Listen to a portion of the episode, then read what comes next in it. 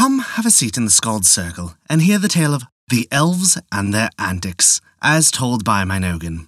Before we begin our tale, we'd like to remind you that we release new stories for free weekly on Wednesdays on our website, Apple Podcasts, Google Play Music, Spotify, Podbean, and more. Visit www.theskaldscircle.com for more information. Now then, this begins the tale of the elves and their antics. The elves are little white creatures that live between heaven and earth. They are not in the clouds, nor down in the caves and mines like the gnomes. They are bright and fair, dwelling in the air and in the world of light. The direct heat of the sun is usually too much for them, so they are not often seen during the day, except towards sunset. They love the silvery moonlight. There used to be many folks who thought that they had seen the beautiful creatures full of fun and joy, dancing hand in hand in a circle. In these old days, long since gone by, there were more people than there are now, who were sure that they had many times enjoyed the sight of elves. Some places in Holland show, by their names, where this kind of fairies used to live. These little creatures, that looked as thin as gauze, were very lively and mischievous, though they often helped honest and hard-working people in their tasks, as we shall see. But first and foremost, they were fond of fun. They loved to vex cross people and to please those who were bonny and blithe. They hated misers, but they loved the kind and generous. These little folks usually took their pleasure in the grassy meadows, among the flowers and butterflies. On bright nights, they played among the moonbeams. There were certain times when the elves were busy, in such a way as to make men and girls think about them. Then their tricks were generally in the stable or in the field among the cows, sometimes in the kitchen or dairy among the dishes or milk pans. They made an awful mess for the maids to clean up. They tumbled over the churns, upset the milk jugs, and played hoops with the round cheeses. In a bedroom, they made things look as if the pigs had run them over. When a farmer found his horse's mane twisted into knots, or two cows with their tails tied together, he said at once, That's the work of the elves.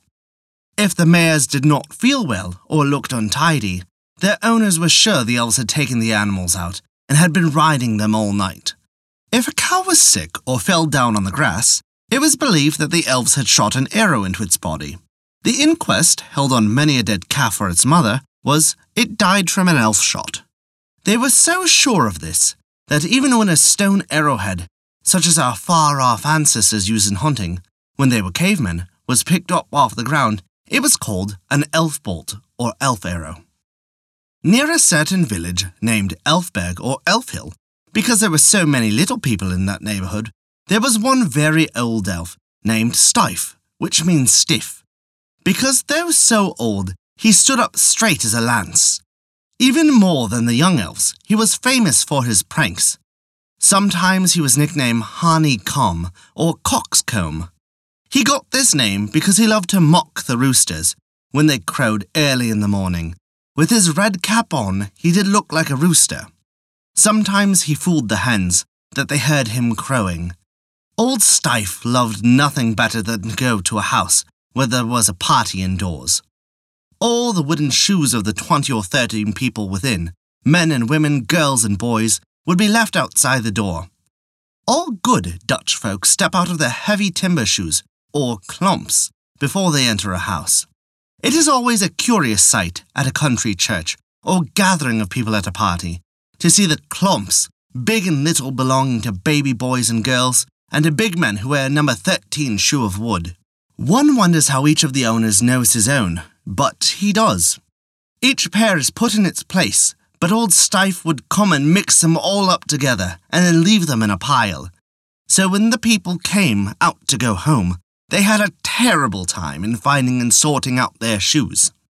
Often they scolded each other, or some innocent boy was blamed for their mischief. Some did not find out till the next day that they had on one foot their own and on another foot their neighbor's shoe. It usually took a week to get the klomps sorted out, exchanged, and the proper feet into the right shoes.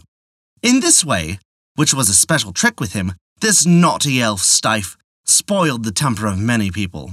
Besides the meadow elves, there were other kinds in Elfinland, some living in the woods, some in the sand dunes, but those called Stalkars, or elves of the stall, were old Stife's particular friends. These lived in stables and among the cows. The moss maidens that could do anything with leaves, even turning them into money, helped Stife, for they too liked mischief. They teased menfolks and enjoyed nothing better than misleading the stupid fellows that fuddled their brains with too much liquor. Stife's especially famous trick was played on misers. It was this. When he heard of any old fellow who wanted to save the cost of candles, he would get a kabouter to lead him off in the swamps, where the sooty elves came out, on dark nights to dance. Hoping to catch these lights and use them for candles, the mean fellow would find himself in a swamp, full of water and chilled to the marrow. Then the kabouters would laugh loudly. Old Stife had the most fun with another stingy fellow who always scolded children when he found them spending a penny. If he saw a girl buying flowers or a boy giving a copper coin for a waffle, he talked roughly to them for wasting money. Meeting this miser one day as he was walking along the brick road leading from the village, Stife offered to pay the old man a thousand guilders in exchange for four striped tulips that grew in his garden. The miser, thinking it real silver, eagerly took the money and put it away in an iron strongbox. The next night, when he went as he did three times a week to count, and feel and rub and gloat over his cash, there was nothing but leaves in a round form. These, at his touch, crumbled to pieces the moss maidens laughed uproariously when the mean old fellow was mad about it. But let no one suppose that the elves, because they were smarter than stupid human beings, were always in mischief. No, no. They did, indeed, have far more intelligence than dull grown folks, lazy boys, or careless girls. But many good things they did. They sewed shoes for poor cobblers when they were sick, and made clothes for children when the mother was tired. When they were around, the butter came quick in the churn. When the blue flower of the flax bloomed in Holland, the earth in springtime seemed like the sky. Old Stife then saw his opportunity to do a good thing. Men thought it a great affair to have even coarse linen tow for clothes. No longer need they hunt the wolf and deer in the forest for their garments. By degrees, they learn to make finer stuff, both linen for cloths and sails for ships and this fabric they spread out on the grass until the cloth was well bleached. When taken up, it was white as the summer clouds that sailed in the blue sky. All the world admired the product, and soon the word, Holland, was less the name of a country than of a dainty fabric so snow white that it was fit to robe a queen. The world wanted more and more of it, and the Dutch linen weaver grew rich, yet still there was more to come. Now, on one moonlit night in summer, the lady elves, beautiful creatures, dressed in gauze and film, with wings to fly and with feet that made no sound, came down into the meadows for their fairy dances. But when, instead of green grass, they saw a white landscape, they wondered, was it winter? Surely not, for the air was warm. No one shivered and it was not cold. Yet there were whole acres as white as snow, while all the old fairy rings, grasses, and flowers were hidden. They found that the meadows had become bleaching grounds, so that the cows had to go elsewhere to get their dinner, and that this white area was all linen. However, they quickly got over their surprise, for elves are very quick to notice things. But now that men had stolen a march on them, they asked whether, after all, these human beings had more intelligence than elves. Not one of these fairies, but believed that men and women were the inferiors of elves. So, then and there began a battle of wits. They have spoiled our dancing floor with their new invention, so we shall have to find another, said the Elven Queen, who led the party. They are very proud of their linen, these men are. But without the spider to teach them, what could they have done? Even a wild boar can instruct these human beings. Let us show them that we also can do even more. I'll get old Styfe to put on his thinking cap. He'll add something new that will make them prouder yet.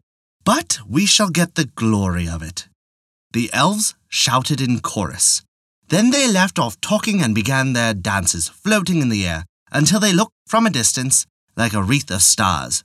The next day, a procession of lovely elf maidens and mothers waited on Styfe and asked him to devise something that would excel the invention of linen, which, after all, men had learned from the spider.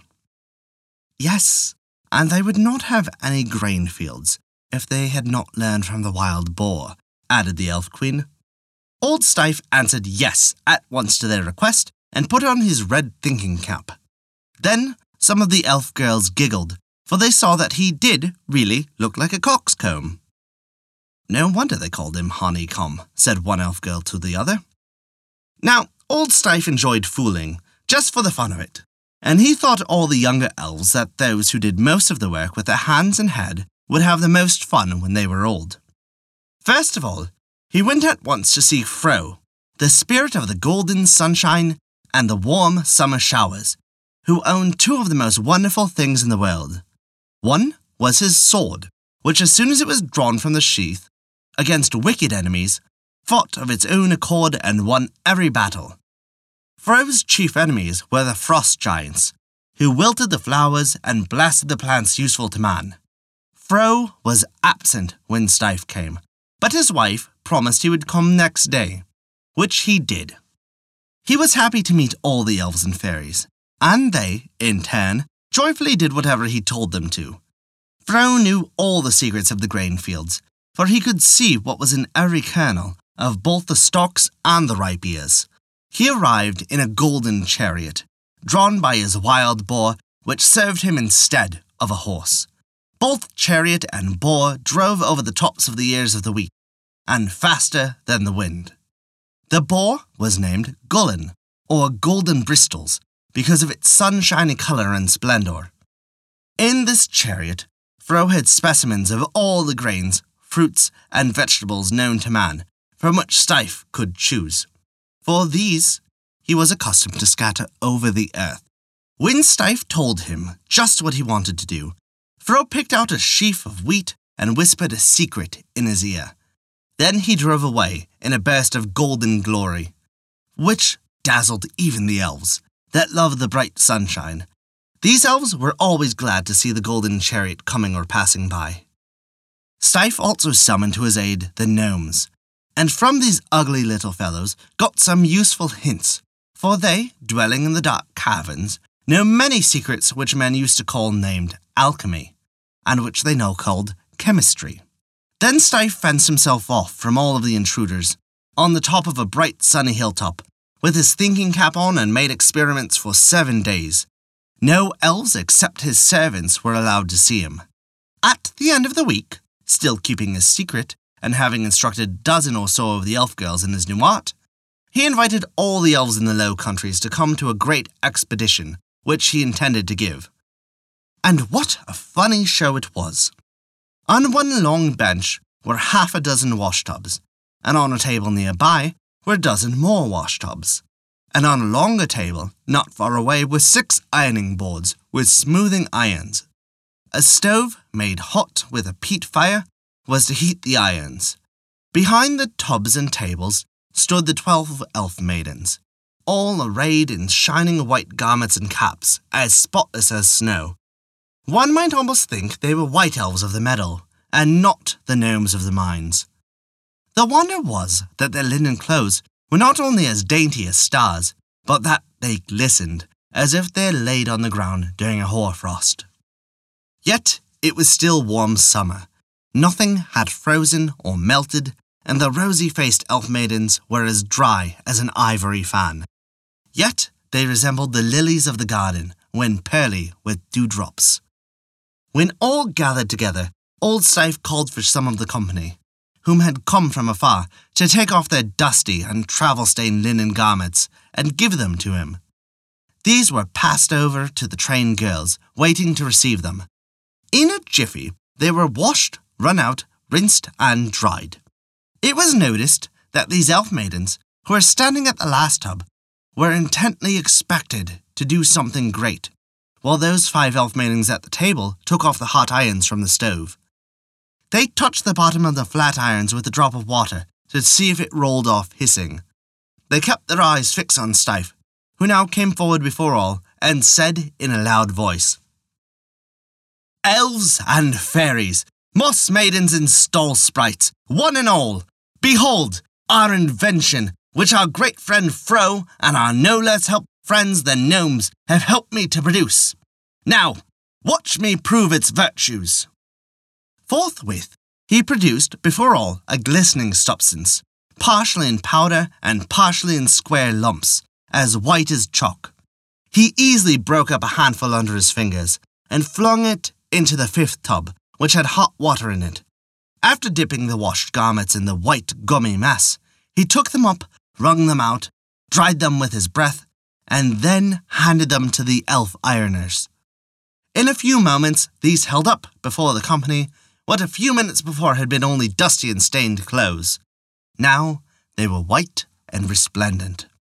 No fuller's earth could have bleached them thus, nor added so glistening a surface.